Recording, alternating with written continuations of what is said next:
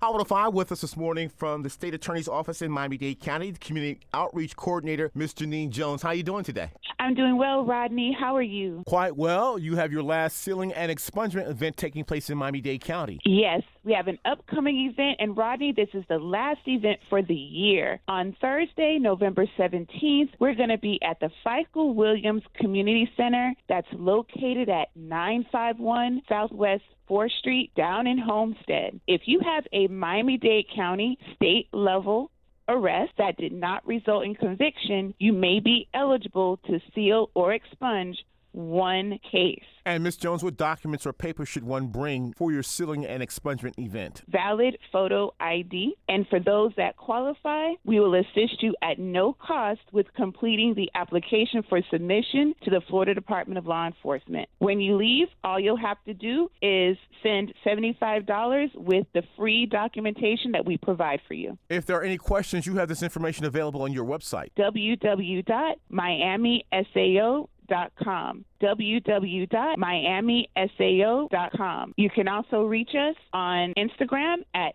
SAO Miami and Facebook at Office of the State Attorney. The sealing and expungement event takes place at the Philco Williams Center in Homestead. 951 Southwest 4th Street in Homestead from 4 p.m. to 7 p.m. We will also have at this event, Rodney, is the Florida Highway Safety and Motor Vehicles. So if you need to renew that ID card or your driver's license, please call our Community Outreach Division at 305 547 0724. 305 547 0724 to make that appointment. Miami Dade County State Attorney's Office, Community Outreach Coordinator Janeen Jones, thank you so much. Thank you, Rodney. Purchase new wiper blades from O'Reilly Auto Parts today and we'll install them for free. See better and drive safer with O'Reilly Auto Parts. Oh, oh, oh, O'Reilly